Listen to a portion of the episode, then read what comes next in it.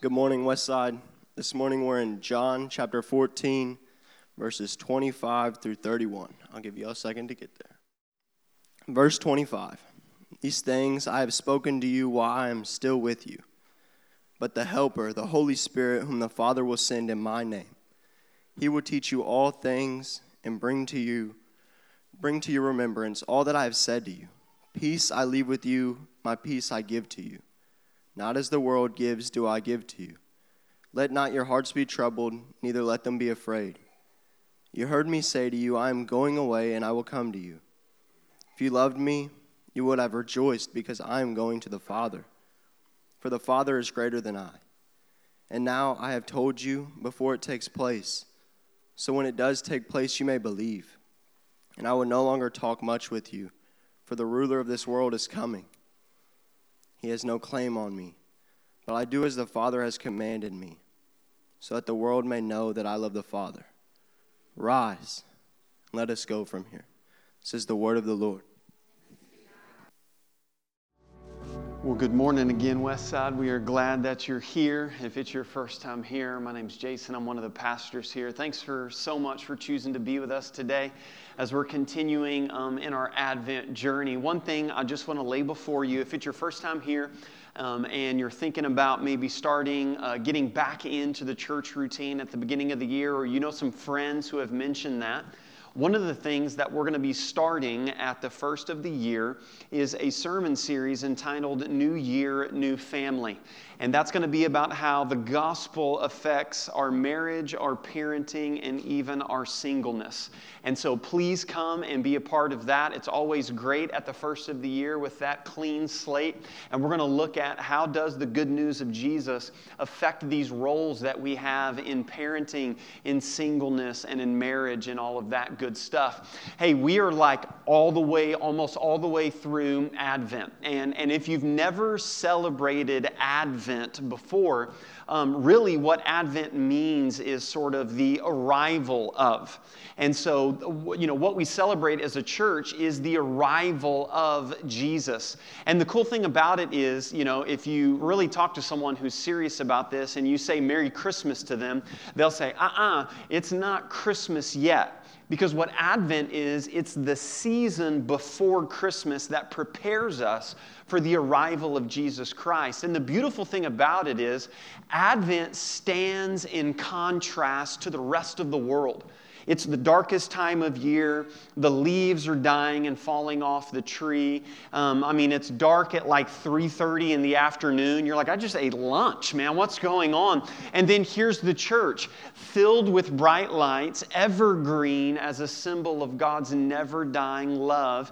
And as we light those Advent candles, it's more and more light that begins to dispel the darkness. And just a quick review, we've looked at a number of words that have led us through this Advent season. Um, we had hope. We said hope is the confident assurance that what God has said will happen. That's good. That is good news. We have hope for that. The second word that we looked at was love, and we defined love as you before me. The world defines love as a feeling or emotion, and we challenged that. And, and we said, well, then what do we do if we don't feel loving? If, if love is primarily an emotion, then there's days where we wake up and we don't feel loving. And the church said, Amen, right? And so we said that the good news is, is that love is you before me, and God shows us that as He sent us His Son. And, and the third word that we looked at was joy last week. And we said joy is the supernatural delight that flows from following Jesus. And, and the good news there was is we said that joy doesn't come from us, joy has come to us in Jesus. And the beautiful thing about all of these words is that they greatly depend on each other. I mean, if you have hope, you are going to be a more loving person. If, if you have that love of God, then you will experience that joy that flows from following Jesus. It's not like that you have love and then you're lacking in joy, you know? And, and today is going to be very similar with joy as we look at peace. And we've talked about that today, and I've loved all of those scriptures and everything that we've said together. But just like last week, I found myself, I found myself thinking, peace?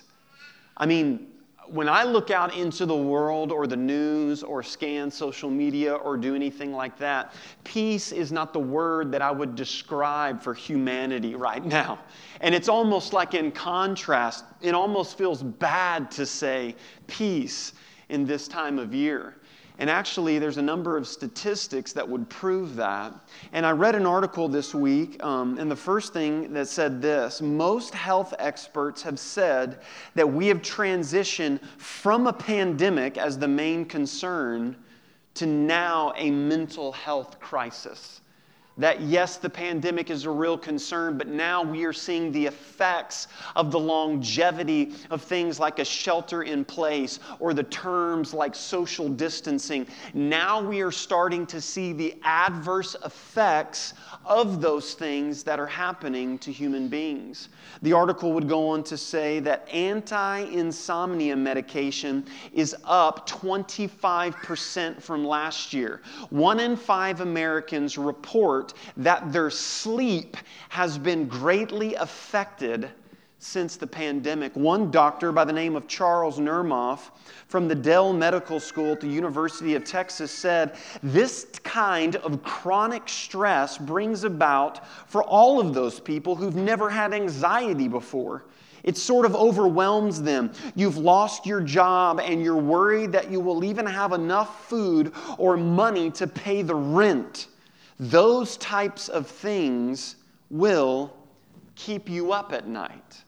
And now we said that, praise God for, for medication, and, and Westside is a church that believes in the common grace of doctors. We said that it's not a negativity that, that that medication is being prescribed. What we said is you have to step back and say, there is something going on.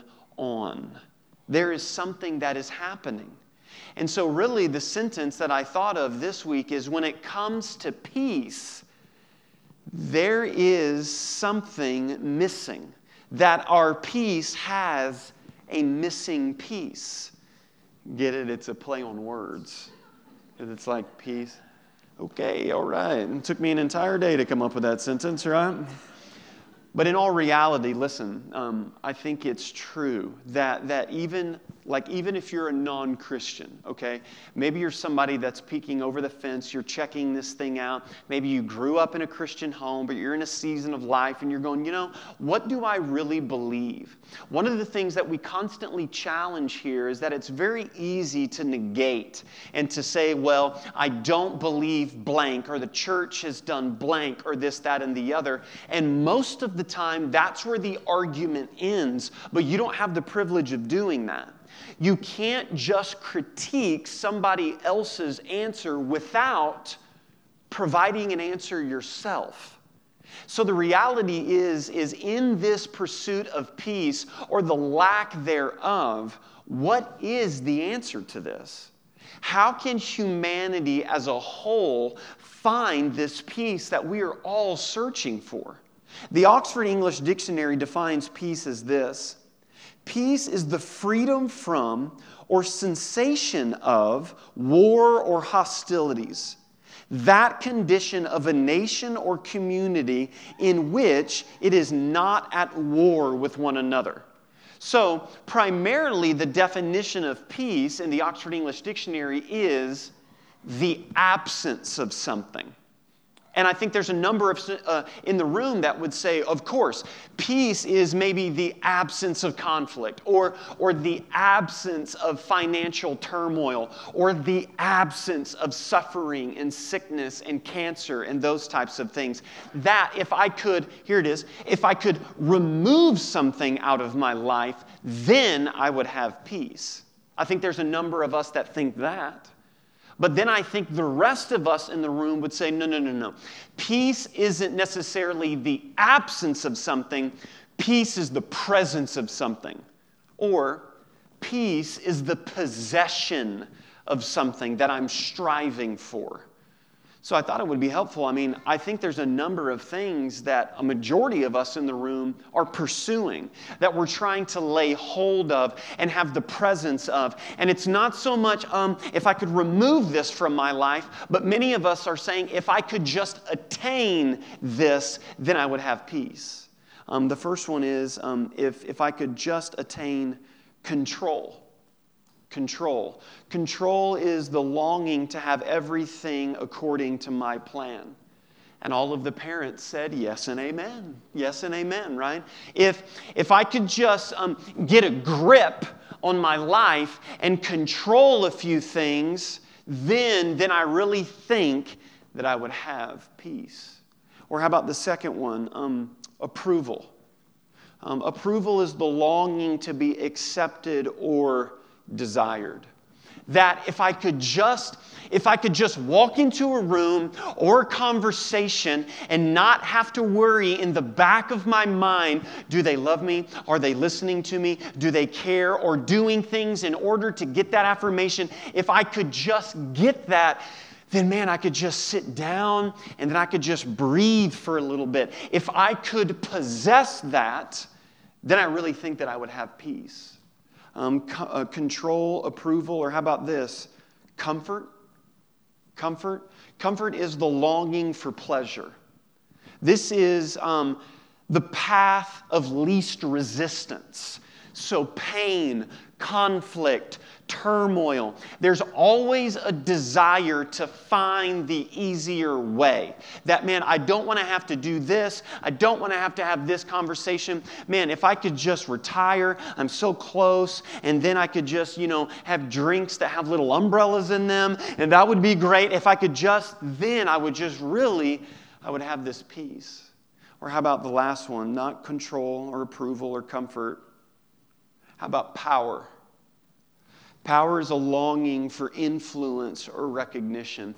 You know what, man? This job would be a lot different if I would be the one making the decisions. Because my boss, she always and he always, and man, you know what? If they would just give me that raise and some things would change around here, or if I could just. Um... And here's one of the things that we've said none of these things are bad in and of themselves. Approval, a longing to be loved that's not a bad desire. But here's what we've said idols. The Bible speaks a lot about idolatry. And, and when we read that, we think um, about little carved statues and altars and things like that. And then we go, oh, you know, well, we don't really struggle with that anymore. But the reality is, an idol tends to be a good thing that we make a God thing. So, so the longing for approval's not bad, but when it becomes the pursuit of your life, and when you put all of your eggs in the basket of control, then that's when it becomes an idol. An idol is anything when we say, if I could just possess blank, then I think that I would have this peace. But here's the difficulty in my job today, right?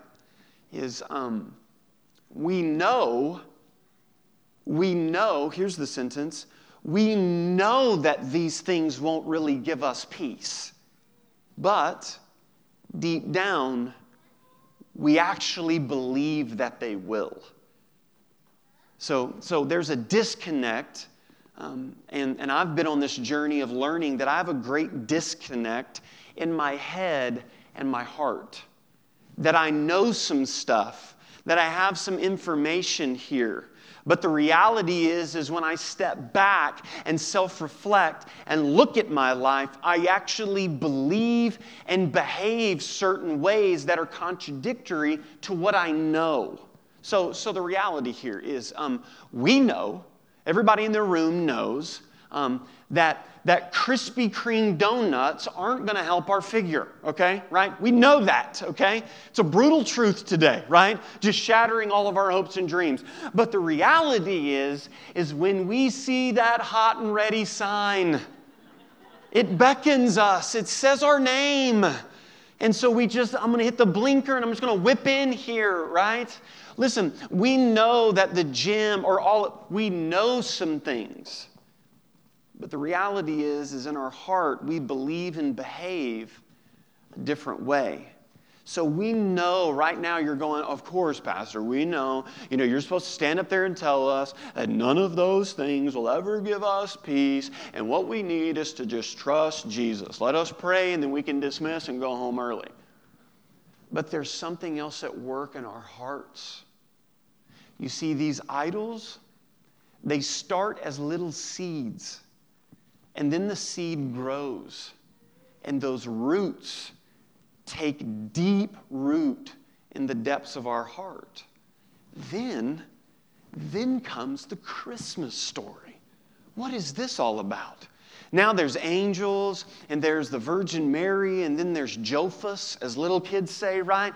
What is, what is so significant about this Christmas story that bridges the gap in the disconnect between our heart and our mind? Well, the first thing that we have to understand is this is that the Christmas story is an announcement. It's an announcement. Here's what I mean by this. Like, this is the famous verse, right? Luke chapter 2, verses 10 through 11.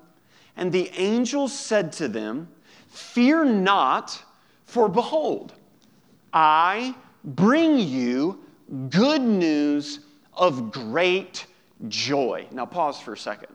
Why am I taking so much time to prove that the Christmas message is an announcement?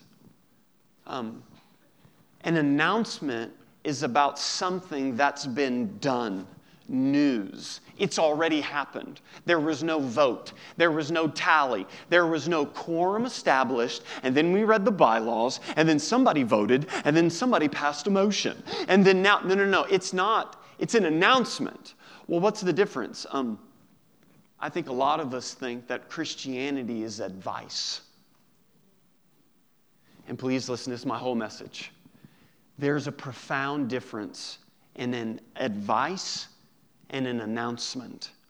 An advice is something that you need to do something that you need to add to your life. You can go to the self help section in any bookstore, and it's the largest section that's there. Maybe apart from the Harry Potter section, there's 27 of those books now, okay? Right? An announcement is completely different. An announcement is something's happened, something has been done for you, and we are here to declare it. Advice says you need to add this to your life, you need to do this, and you need to do that. You see, this word, good news, is one word in the original language. And it was borrowed from the Roman culture.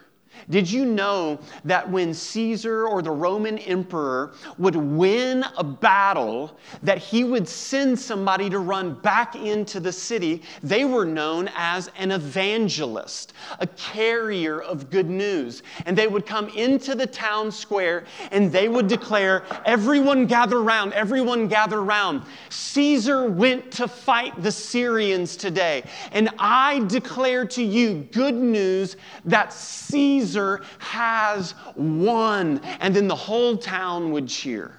It's, it's an announcement. And so now you can begin to see in the backdrop of this culture, an angel comes. And the, and the word angel means messenger. And they come bearing this good news. Well, what's the good news? And it will be for all the people, the whole city. For unto you is born this day in the city of David a Savior who is Christ the Lord. And then here's the response to this news, dropping down a few more verses. And suddenly, there was with the angel a multitude of heavenly hosts. I looked this up in the original. Do you know how many angels a multitude is? I don't either. I have no idea, okay? It's a bunch, okay? It's like a lot. This is the moment. Hallelujah. Like, this is it. Now, think about this. It took one angel to announce it, but it takes all of heaven to celebrate it. That a multitude of the heavenly host praising God and saying, Glory to God in the highest. Now, here it is. And on earth, peace among those with whom he is well pleased. So, so here it is. Follow me in, in this logic.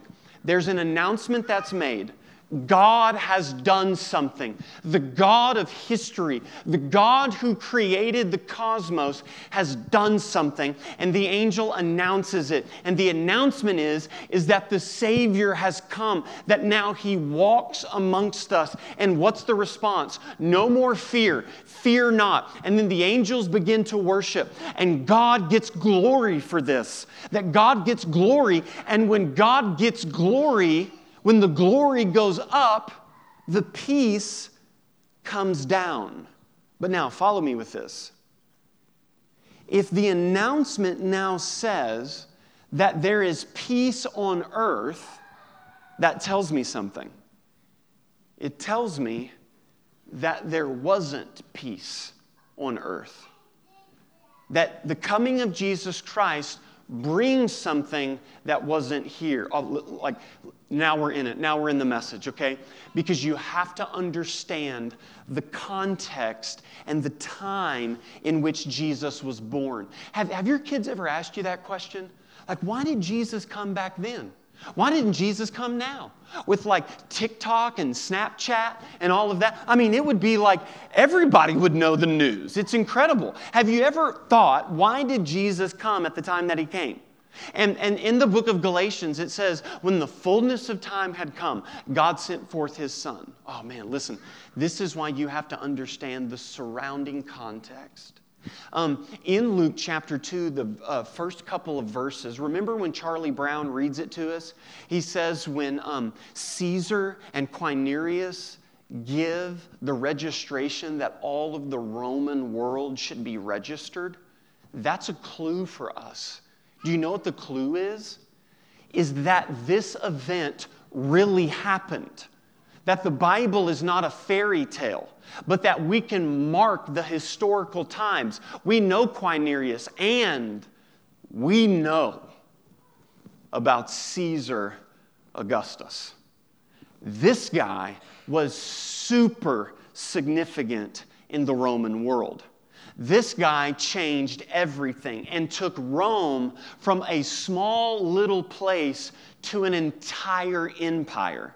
Caesar was very famous for saying, I found Rome as brick and I left it as marble, right? This is one of the remaining statues that we have of Caesar.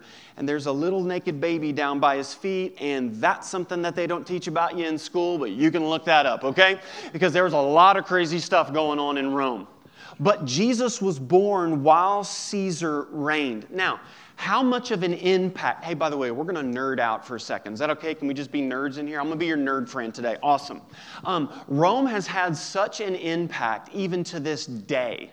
Um, by the way, the month of August, named after Caesar Augustus. Um, things like the Senate, Republic, um, sewage systems, all of those were invented in Rome. But primarily, what skyrocketed Rome as an empire was the technology and the introduction of the road system. That's why the phrase, all roads lead to Rome. Rome realized that if they were going to be the central empire, they needed to make it easy for people to get there. So, what Caesar Augustus does is he dumps all of this money into the Roman Empire to build all of these roads. But any Roman emperor also flexed their authority and their power. You see, people back then thought that the emperor, don't miss this, that the emperor was both God and man. That the emperor bridged the gap between Zeus and the divine and human beings. As a matter of fact, this is a picture of a coin from back in the day during the Roman Empire. And on the back of the coin, this is Caesar Augustus. And on the back of the coin, it says Caesar, the son of the gods. Caesar actually went, to, went and visited Syria in 21 BC, and we have some propaganda that's left over. And on the flyers and parchment, it says, All hail Caesar, the bringer of glad tidings and great joy. Huh, that sounds a little bit familiar, right? Oh, yeah, by the way, Caesar would have a whole army of people march in front of him and declare Caesar, the Son of God, the Prince of Peace. Do you see now how radical this news is? Oh, by the way, Jesus was born at the height of what was called Pax Romana, which is the peace of Rome. This is literally the, a snapshot of the entire Roman Empire at the height of when Jesus was born. Now, do you understand the context?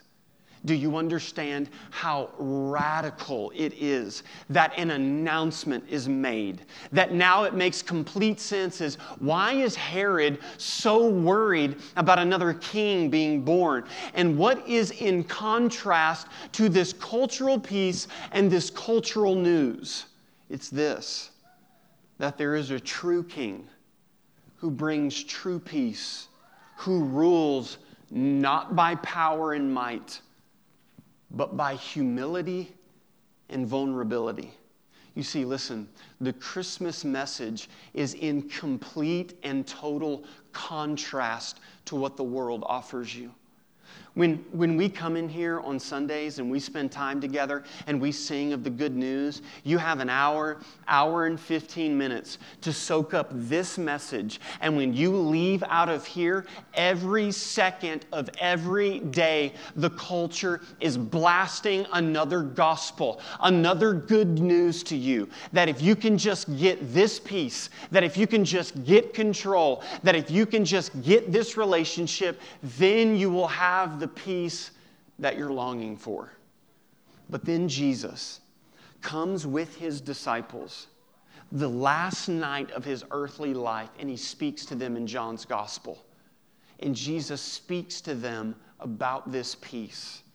What is different from the peace that Jesus offers than what the world offers? Listen, just a couple quick things. The first thing is this Jesus' peace is supernatural.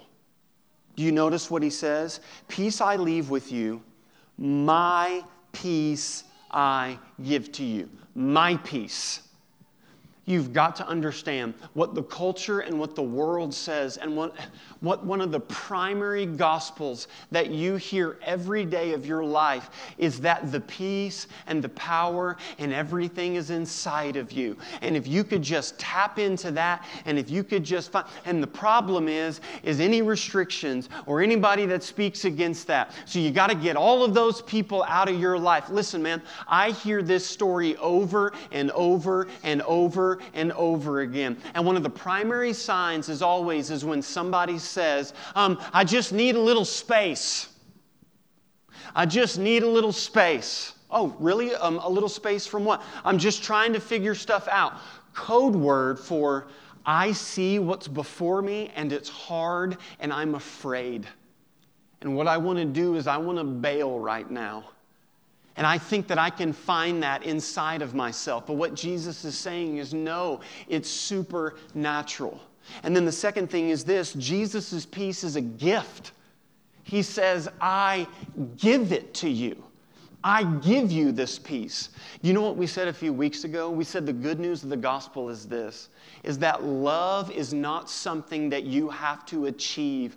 Love is something that you receive. But you know what's crazy? Talk about a disconnect between our head and our heart. We know that that's true, but we literally cannot believe that with our own lives.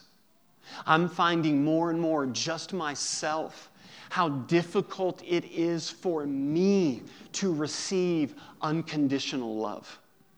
And the good news of what Jesus is saying is this is not advice. You don't have to add anything to your life. This is something that I freely give to you. And then the last thing is this Jesus' peace is better than the world's. Do you know what he says? He says it right there. He says, not as the world gives you. Not as the world gives you. You've got to understand this. One of the enemy's greatest tactics, I'll never forget hearing a preacher say this, that whatever God creates, Satan counterfeits. So God creates um, marriage and, and relationships, and then the enemy comes along and counterfeits it and says, no, no, no, no, no, that's really not where you get peace or love. Over here is really where you get it. And I believe we are indoctrinated so much with this counterfeit peace that we don't even realize what real, true peace is. What is peace? Is it the absence of something? Is it the presence of something? Well, we've already discussed it a little bit in the service. When Jesus says, My peace, their ears would have perked up. They would have understood this word. In the original language, uh, for the two of you that care, peace is the word shalom, and that's what it looks like.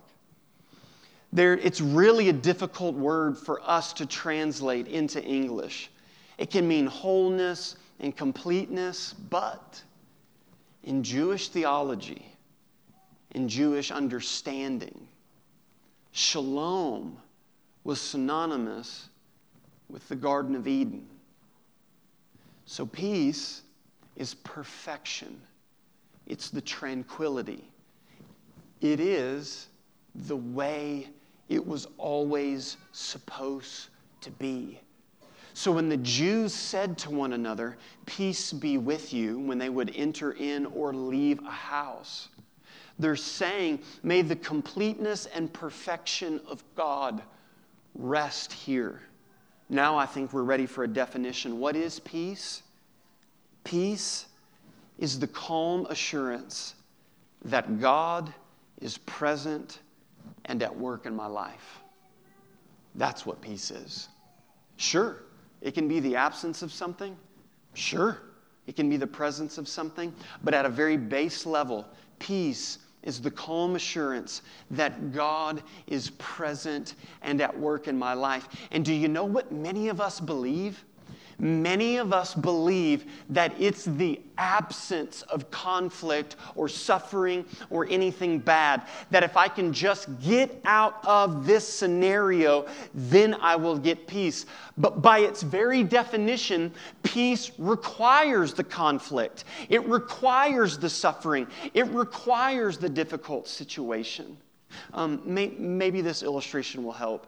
Um, remember a few weeks ago, whenever the horrible storms just sort of came through, and I think everybody was little bit on edge. And of course, around here, you, you say the word storm and milk and bread disappear. I mean, it's just like gone, gone. Why do you need all that toilet paper, bro? Like, what is going on, right?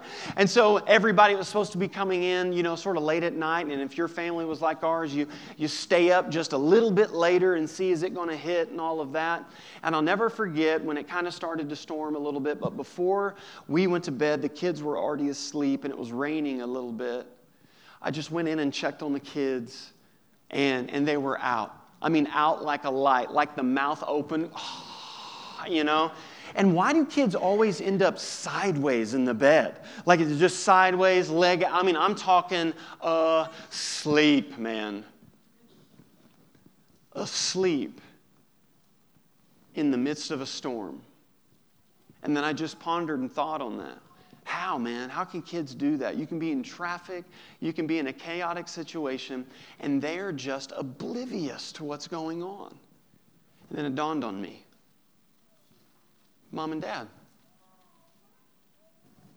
they don't need to bear the weight or the responsibility of the storm or the traffic or the conflict. That's dad's job.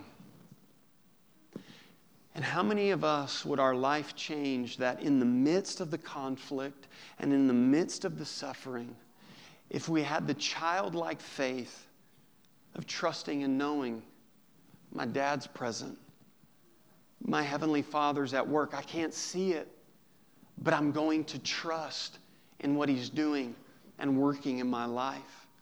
And so, in closing, in response, I wanted to ask a few questions to help us gain an understanding of what this is.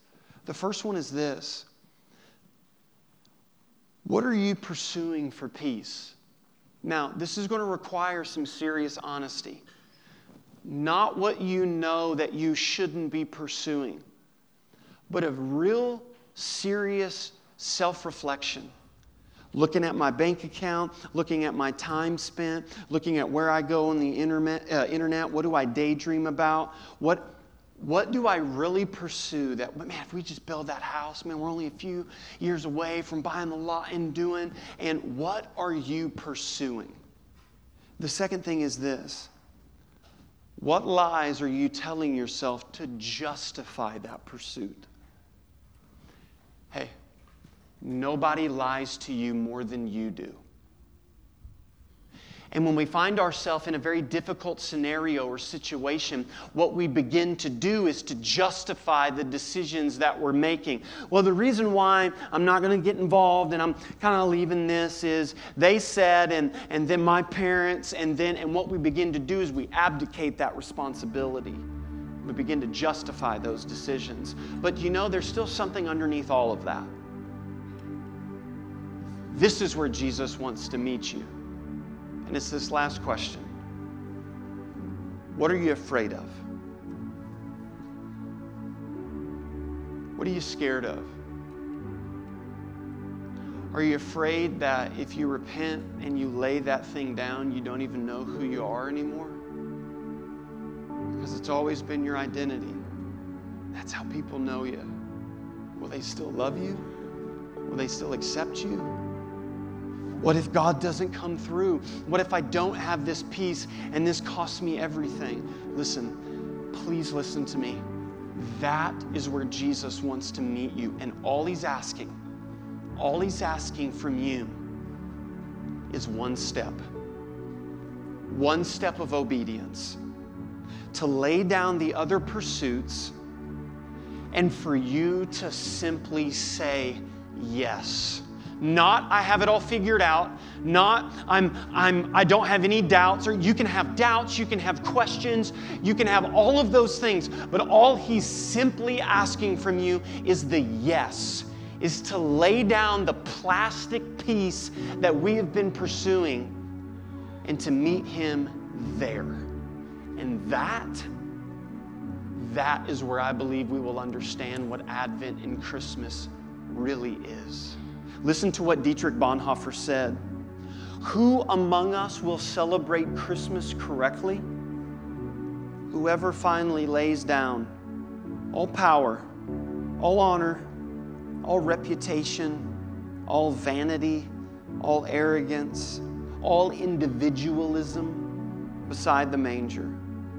Whoever remains lowly and lets God alone be high Whoever looks at the child in the manger and sees the glory of God precisely in his loneliness, that's, that's who will understand Christmas. Heavenly Father God, we come before you today, and if we are honest, each and every one of us in this room have pursued peace a thousand different ways this week. All of us have. Prone to wonder, Lord, we feel it. Prone to leave the God we love. And then the confession Here's my heart, Lord, take and seal it for thy courts above. Holy Spirit, we are asking you to fill the room today and give us the power to lay down what we're pursuing and God, I pray that, that maybe for the first time, I just feel an inclination in my spirit that for the first time today, somebody understands that Christianity is not advice. It's not keep doing and keep adding and try harder and pull yourself up. It's an announcement. And the announcement is that the God of heaven has chased you down and He's found you and He's pursued you right there in your darkness, right there in your brokenness. And the announcement is that the grave is empty and that the throne is occupied and that peace has been purchased. God, I pray today, as the scripture said, the peace that surpasses all understanding would fill our hearts and minds, and that you would bridge the gap between the disconnect of our heart and mind. God, we don't lack information. Oh my goodness, we've had so many Bible studies and we can Google anything and we know all the information. What we need today is the Spirit's power for the application and to really lay this down and to meet us right in the yes and in the first step. Holy Spirit, may you comfort those who need comforting. May you convict those who need convicting. And may you compel us all towards Jesus Christ. We pray all of these things in the holy and in the precious name of Jesus. Amen.